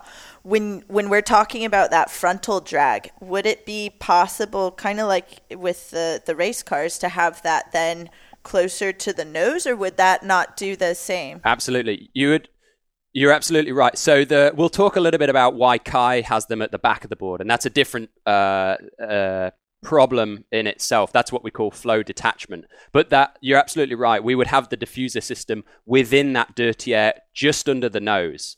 Um, it has to be within the turbulent air for it to make a difference. You might have it further down to continue the, the encouragement of, of water flow to continue straight. Um, but you're right. The, the, if we want to help with that boundary layer, we want the, the diffuser system to be within that dirty air at the front. Yeah. And in fact, if you look at a lot of um, boat designs, um, the designs of the front of the boat will have various chines or, or keel lines. Uh, to do exactly the same thing to, to to reduce the frontal drag, but also to, to channel it and, and push it in the right direction. Yeah, yeah, especially on flat bottom boats like pontoons and things like that. You know, where you have yeah. a huge uh, frontal drag and huge high high turbulence build up in front. Yeah, pot- or yeah. potential for. Yeah, yeah, yeah, absolutely. Um, so actually talking about Kai's system now, they use it at the back for exactly the same reason. It's just a case of trying to get that water to go straight and straight out the back as, as efficiently as possible. Now, the design of the tail, you know, of course, is going to determine how much of that uh, flow detachment there is. Um, you know, like Harry mentioned earlier, pintail or the sci-fi or something like that with these pointy bat's tails. And in the CFD images, you can see how the sci-fi is much better at diffusing that that that flow detachment or that that turbulent high pressure at the back of the board and getting it back to low, fast uh, flowing waves, uh, water. Yeah. For listeners who don't know, it's, it's basically just one of the. You can Google it, and actually, while Will's talking, you know, if you've got a phone in front of you and you look up Minx system, Kai Lenny, just do an image search so you can see that. That's probably helpful. We will have uh, we will have images in the show notes at uh, surfsimply.com slash podcast. yeah, the, the sci-fi is just a unique appearing surfboard in as far as the tail isn't a squash or a V. It kind of has lots of little half moons What's in it. called a bat tail. Um, and so that board performs much better at dispersing this uh, this turbulent air or, or turbulent water rather, or, or, this dirty flow of water where it's this high pressure. And it's just a series of points that help uh, you know lead that flow of water away from the board. And same with a pintail, it would do something similar. But squash tails, even round tails that are particularly wide, um, have this issue with having a, a high drag tail. Um, so putting a f- diffuser on the back is absolutely going to, you know, make some gains. Now the the gains here we're talking about is potentially very small. You know, we have to work out if the the drag created by having these fins on the back is lower than the original drag in the first place. And of course, I don't know the answer to that. Someone will have to work that out. Um, but, you know, in, in motor racing generally, especially in Formula One, you know, the pinnacle of, of motor racing, you know, tenths are how these cars are compared with each other. You know, if you're in a within a tenth of your rival, then you're pretty close, you know, and there's occasions where you'll, uh, you know, race car drivers will finish a lap, which might be a mile long or something like that, and be within a hundredth of a second of each other. So these tiny little gains are proportionally impactful to the, the, the team as a whole. Uh, and we might not be looking for those microscopic gains, um, but certainly in the, you know, in, in pro surfing, perhaps uh, the pinnacle of our industry, maybe those gains are going to be, uh, you know, impactful you know, particularly surfing wave, you know, tubing waves where you need speed, you want low drag, all that kind of stuff, you know, where we're going for bigger boards, for straighter rails, for quad sets up setups. Maybe it's also worth thinking, right, let's, you know, if it's a, if it's Teahupoo and it's a left hander, maybe let's put some diffusers on the inside rail, you know, something like that, that can, that can really help make that little difference. I mean, maybe that's your make or break on, mm-hmm. on making it out of the barrel. Uh, yeah, absolutely. Yeah. But I think as well, is, is, is there not also, the, regardless of you know tenth of second improvements that you see in F1, you know if if you look at uh, late '60s, early '70s Formula One car, and again maybe we can put a um, a photo into the show notes, um, and compare that with a Formula One car ten years later, the the the whole design philosophy changed. Like you said, I, I don't think it's a bad analogy. If you look at a surfboard now and think of that as a you know a, a late '60s Formula One car and how that was able to attack uh, a racecourse mm-hmm. versus how a modern Formula One car is able to attack a racecourse. Like that's not tenths of seconds. That's mm. you know yeah. possibly even in the realm of minutes. You know, round yeah. the racecourse. Mm-hmm.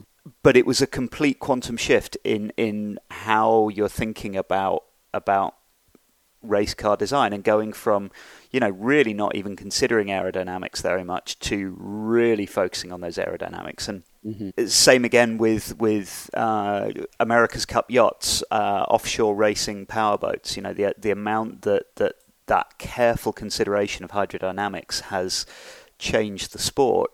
I think there is huge potential for that same thing to happen within surfing. It's just that yeah. we we've never we first of all never had a baseline of data as to what the water flow is doing. You know, the, the first time I saw it was was the stuff Ricardo Rossi's been doing, and I still think that there there are maybe some things that, that could be tweaked about his uh, stuff because a lot of his is based on data from flat water, not not on mm-hmm. waves, but that that's a side thing but there hasn't been an attitude within the industry of trying to improve in that way and it's it's great to see you know from his website that he's working with Firewire he's working mm-hmm. with Dakine on uh, you know improving the hydrodynamics of a, a, leash hanging off the back of the board he's working with uh, a board shaper in Italy on on improving the design. So, you know, this is just that first time that this is happening. I mean, I think while while we all enjoy surfing different kinds of retro boards, and they all had uh, those fun elements to it, whether it's a log or a twin fin,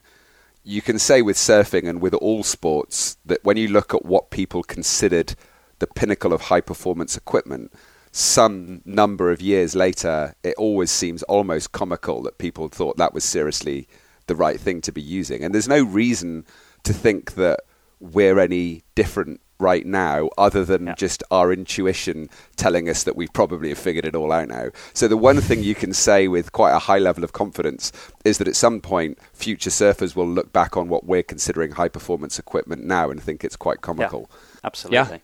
Yeah. yeah.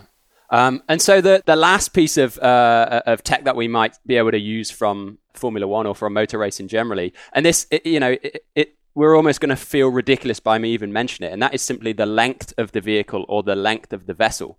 Um, typically, high speed cars or, or, land speed record cars or anything to do with speed generally, they're incredibly long. A Formula One car is five meters long, and even you know slightly more regular manufacturers like McLaren, who make you know, not that regular, make supercars, but you know they have uh, a two versions of the same car. One is a 720S, which is a road going hypercar, 210 mile an hour car, something like that. But they then have a high speed version and it's 60 centimeters longer. Um, and the reason they do that is to allow the body line to have a smoother, longer, softer exit point to be able to get that uh, that that roof line closer to the road, so that that drag caused behind the vehicle is reduced. You know, and if we we know typically that you you know when when the waves are big, when you need to go faster, we take bigger boards out. One for the volume, one for the rail length, but also it is going to help just uh, separate that flow from the underside of the board with a little less turbulence. And so, you know, if you uh, if we keep all of the other attributes the same, the entry rocker, the outline, the rail length, the, the rail straightness, sorry, the volume, width, apart from that final portion of the board, which maybe uh, continues narrowing or softens out that exit rocker, which is going to help with with lower uh, in that drag. But it's a six six rather than the six two. We're going to be able to make these you know tenths that the Formula One car might in gains. I guess the the only the only slight adjustment, because that's very true that, that with um, within boats, there's a very um, fixed equation as to how mm-hmm. increasing the length of the boat will increase its top speed. Mm-hmm. But that's when the boat is in displacement mode and is pushing the water aside as it moves through the water. That does change when the uh, the boat does lift up and starts skimming over the water and, and goes into a planing mode. And at that point, actually, the aspect ratio of the board um, can become quite important. We, we start to think of it mm-hmm. more like a, a wing of an aeroplane and changing that aspect ratio can be can be really really important. And as you stretch the board and make it longer and thinner, you're actually pushing the aspect ratio slightly in the wrong direction for mm. efficient planing. Right, good to know. So th- th- with with surfing, it's one of the things that's going to be a really tricky balance is that you do have, on the one hand, extending the board outwards can help with a whole bunch of hydrodynamics. And at the same time, squishing it up can help with a whole bunch of hydrodynamics. Um, so yeah, it's it's that's going to be a really tricky uh, set of things to to balance yeah. against each other. Yeah, what we need is someone to work out a system to be able to study these flow patterns and, and the impact yes. of, of, you know, because again, I, all we're doing here is kind of speculating, you know, we're looking at things that kind of make sense that they might work and applying them to what we kind of understand. And, you know, there's, there's so much unknown that it's, it is a guessing game at this point. The, the really, the thing that's really hard right now is, is that you know, in order to, to run, you know, computational fluid um, simulations, now are relatively easy. You used to need like supercomputers to run them, but now, you know, a, a, a good laptop can run basic computational flow simulations. But the problem is you have to have baseline data for what the water is doing. And, and when you're talking about a car moving through still air or a boat moving through a lake, that's really easy. That's you know you can simulate that because you, you you've basically got a static field. What's really hard with a surfboard is that you you have the surfboard moving forwards across the water, but then you also have the water flow coming up the wave face, and those are in two different directions. And then you have the pitch and roll angles of the board constantly changing on the. Fa- I'm using my hands a lot, listeners. I can see this in the video now. But you have the pitch and the roll angle of the board changing a lot, and that then changes how the both of those uh, flows, the one up the face of the wave and the one, you know, just in line with the direction of travel, uh, hit the board. So there's a huge amount going on there, and we just don't have the baseline data. And Mm-hmm. um, I Yeah. think I. uh, following, um, you know, I, I'm assuming that people are trying to work on that, but it there just isn't the same need for it. You know, surfers are the only people that need that information because all of these, you know, boat designers and stuff, they're not trying to track across the face of a wave when they're when they're riding. So that nobody else has any use for the information that that, that we're trying to gather, and it's really complicated and expensive uh, information to acquire. Yeah. Um, and I will just say to the listeners, like we, we often get people who are researching different aspects of hydrodynamics, specifically as it relates to surfing, reach out to us on the show. And if you know if you're out there working on any of this stuff, we'd would really love to hear from you. And if you're a Formula One fan, I also want to hear. I'm I'm wondering if like they could do some of that tracking with downwind racing too on with um like paddle boards and skis and that type of thing. Well, it would certainly be it would be relevant information for that. Yeah, just thinking with the the prone paddling and um they're catching the wave, they're catching the swell.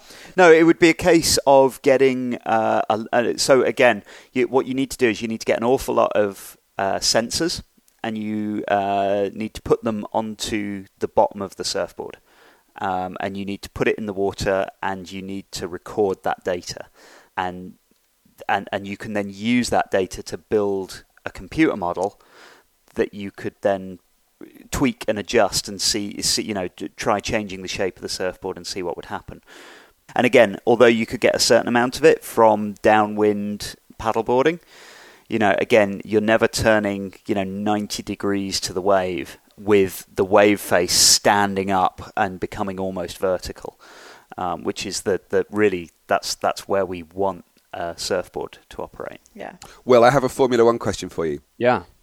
Is it true that uh, when a race car goes, a Formula One car goes over a certain speed, you could, in theory, have the track go upside down because the downward force is greater than the weight of the car? Yeah, that's very true. And it's actually not, you know, the, the Formula One cars, relative to the amount of downforce they produce, they're incredibly, their, their you know, weight to downforce ratio is, is almost the same. If you imagine it's, say, you know, they weigh like a thousand pounds or something, well, the downforce just from the rear wing alone might be like 700 pounds. And then there's the front wing, then there's the, the underside, you know, uh, the, the aerodynamics of the barge. Like it's, it's amazing. I think now this year, or what would have been the 2020 year, of course, the season's not, but the Mercedes W11 has actually more downforce um, needed to account for its own weight if it was the, on the underside of a tunnel. Even some road going cars have that. You know, the the Bugatti Chiron it has this giant, giant um, active aero rear wing, so it means it, it it moves relative to how fast it's going. You know, to determine how much downforce it needs to create.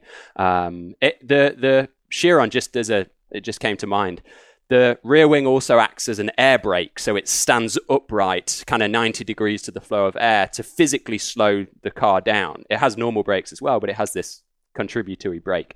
Um, and it has, believe it or not, just the rear wing has the stopping power of a Volkswagen Golf. Um, just attached within that rear wing, which is amazing, you know. And that's presumably due to The treacle effect. what we were talking about earlier with, you know, the, the faster you go, the thicker the air is. Absolutely. Um, well, cool. Thank you guys for, for humoring me on another uh, adventure in Formula One and surfing. Hopefully, it was interesting.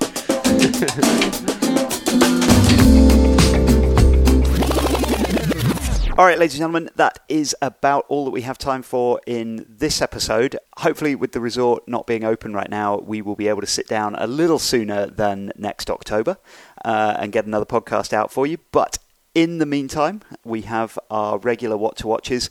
And as well as our regular kind of what to watches, we thought we would throw in our sort of favourite podcasts or books that are keeping us entertained while uh, while we're all stuck at home. So, uh, Ru, what have you got for us? You know, I got the Nobody Surf app for my Apple TV, which is nice now when I'm just kind of pootling around the house listening to a podcast, I always put on Nobody Surfs with the volume down in the background. And um, there was a, a, film that came up on there last week just called Good to Know Ya. And it's this bunch of uh, women longboarders who are really good longboarders and they're surfing. I watched it with the volume down, so I don't know where they were. but they were surfing they were surfing somewhere. And the soundtrack could be terrible. no, actually, it, the soundtrack is really good. It's kind of like a folksy lo-fi soundtrack. I, I, did watch it later with the sound up, and it was cool. But I can't remember where they're surfing. They're surfing somewhere really hideously cold. I want to say they were in Canada, Ru. I think it does look like Canada. Um, and there's like lots of shots of them kind of goofing around outside the water, and it just it had a really slow pace to it, and it was shot with so much love and charm. And I thought, you know, in the days now where we're all sitting around at home for hours on end, you don't need to rush your way through a lightning edit surf movie. Uh, and this one is just really beautiful. And if you want to feel a nice warm glow inside, uh, yeah, this is definitely a good one to watch. Yeah. And uh, and what what's uh, what's your podcast recommendation? I've been uh, you know, a lot of listeners will know that I'm a big fan of, of the Sam Harris Making Sense podcast. And I think he's had some of the most interesting conversations around the coronavirus crisis. And the Skeptic's Guide to the Universe podcast, that I'm a big fan of, again, listeners have heard me talk about that before. To be honest, they have this new section at the beginning called What's the Word? And it gets on my nerves so much that quite often I can't get through it and I have to turn the show off. You know, you know there's a skip forward button. yeah, no, I know. But um, I really miss Rebecca Watson, the old host. She was amazing. Anyway, I've really dived back into that recently with this happening, being able to get your hands on accurate scientific information um, that isn't, you know, politically charged or anything like that is is so important. So the SGU's been interesting. I've also discovered a new podcast that I hadn't heard before called Recode Decode, and they interview some idiots like Deepak Chopra, but they also interview some really fascinating people like Chamath, and I think this is how you say his last name, Palihapitiya, um, and also Gary Vaynerchuk. Those were two recent discussions that that I thought were really interesting, and they were they were about what the economic fallout of the coronavirus crisis is going to be. Just two different perspectives on that. There we go. Uh, Teal, how about yourself? So my film that I really enjoyed watching is the it's called The Electric Wave, and it's Steph Gilmore and Coco Ho and Leah Dawson surfing the surf ranch at nighttime. It's cool, isn't it?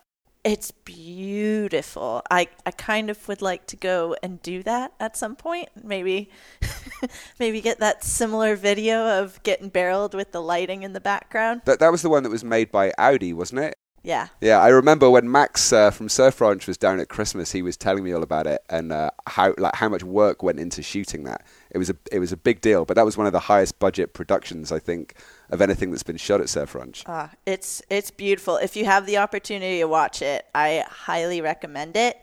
Um, and then I I don't listen to a ton of podcasts. What I have been doing lately is listening to Hoy Hablamos because I'm trying to better my Spanish. Um, and it's like 20 minute episodes where the guy talks about um, news or cultural things all in Spanish. But what I have been doing a lot more of is reading. So, um, a couple books that I've just been reading, they're always fantasy, guys. I, I love fantasy books. Um, the first one is called An Unkindness of Magicians by Kat Howard. Pretty good. And then the other one that I've been reading is actually a Dungeons and Dragons, um, part of the Dungeons and Dragons series, and it's called The Companions by R.A. Salvatore. And that one is very good. So if you need a good read um, and go into the fantasy world, I'd highly recommend both of those. Very cool. I've actually just, on your recommendation, Teal, I'm about a quarter of the way now through the Starless Sea, oh. um, which I'm enjoying. That's one of my favorites as well. There we go. Will, what about yourself? I've got a couple of videos. Um, Need Essentials, they've been making some beautiful videos with Torren Martin for the past year or so. I'm not sure how long exactly he's been sponsored by them, but they just, I think it was yesterday, in fact, it came out and I snuck it into my podcast notes just in time. Um, I don't actually know where it's shot. It might be Iceland, it might be Alaska, something incredibly snowy. Um, but it's him on kind of alternative boards, longer boards, twin fins, things like that in these crazy snowy mountainous uh, you know shots on these empty waves um, and it's really beautiful it's, a, it's and it's of course he's an amazing surfer so that's definitely one to check out it's only a few minutes long i love watching torren martin surf mm-hmm. like he's I mean, he's uh, he he rides a lot of those longer twin fins with like rounded tails and stuff. Yeah, right? yeah. He's got a few of those boards in in the film. Yeah, and they're so beautiful. I don't know. Maybe it's just a personal preference thing, but I love watching twin fins on movies. You know, more mm-hmm. more than watching thrusters. Yeah. They just look so fast and smooth, and he almost makes a man bun cool. He's got a big beard as well at the moment, so yeah, he doesn't, but just he almost does.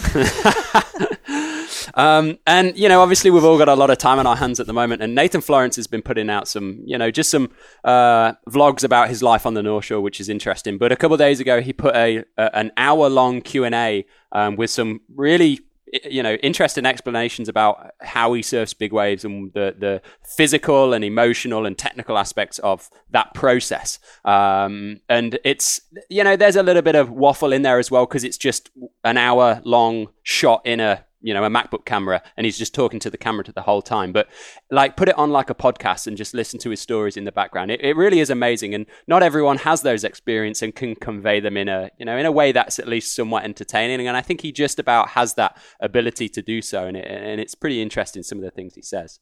I actually think Nathan Florence is is really really good. Mm-hmm. The the the stuff he does, it, he doesn't. I think he just needs to spend a little bit more time preparing before he records his audio because the the information that's in there, I think, is very good. But like Yeah. you say, sometimes he just gets a bit waffly and a bit kind of lost in the weeds. That, that if he prepped a script beforehand, he might not do. But yeah, I, I've been really impressed with what he's been putting out. I love his Instagram as well. if anyone heard, heard our podcast the f- first record before anyone edits it i think we're all we're all victim We're all to the old guilty of waffle that, yes. yeah. Yeah. Um, and the the podcast now i've got to say I don't know if anyone's seen Tom Segura, his stand-up specials on Netflix. He has three or four on there. Um, I love him. He's such a great comedian. He tells some really fantastic stories. But he is he's one of those comedians that it's on the edge of what is acceptable or not. So I don't know whether I should recommend this at all or not. Um, We're judging you. yeah, yeah, you, maybe you should, but no one hold me responsible if you're offended by any of Tom Segura's jokes. But Tom and his wife, Christina Pazsitzky, she they have a husband and wife podcast, um, and it's essentially them just talking about their life and experiences. And but you know, both of them are, are pretty accomplished in the world of comedy and writing and things like that, and they've got some great stories. And their interaction is just hilarious. You know, it's clearly two individuals who really know everything about each other and know how to push each other's buttons, as well as being great comics themselves. Um, you know, it's a, it's an awesome podcast to listen. You know, floating on a on a uh, lilo in your above ground pool. So, uh, but it's called Your Mom's Eating Jerky, exactly. But it's called Your Mom's House. Eating jerky. Um, so take a look at that.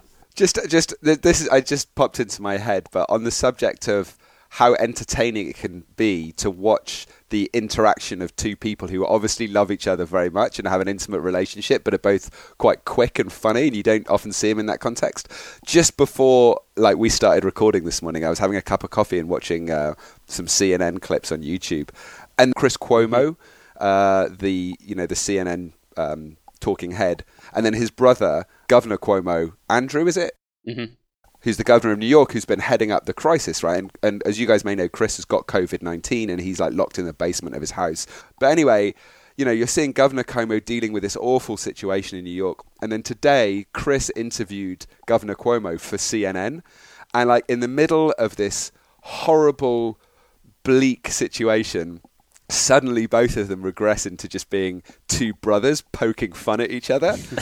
And it's like it's so charming and heartwarming and uplifting. It's only like a six minute video. Uh, it just they could just put it up this morning but it's i don't think it was supposed to be that. It just ended up being that and it's really really good. Anyway if you want to have a smile on your face that's a good one. My suggestions. Um, I've got actually rather than one video, I've got a series for you. Um, Vans uh, put up season two of uh, the Weird Waves uh, with Dylan Graves. I really enjoyed it. It's like a little travel thing. He goes off and, and finds weird novelty waves around the world. I think in this series he goes and surfs. You know, the, when the icebergs fall off glaciers and it creates little waves somewhere. So he went and did that in Alaska.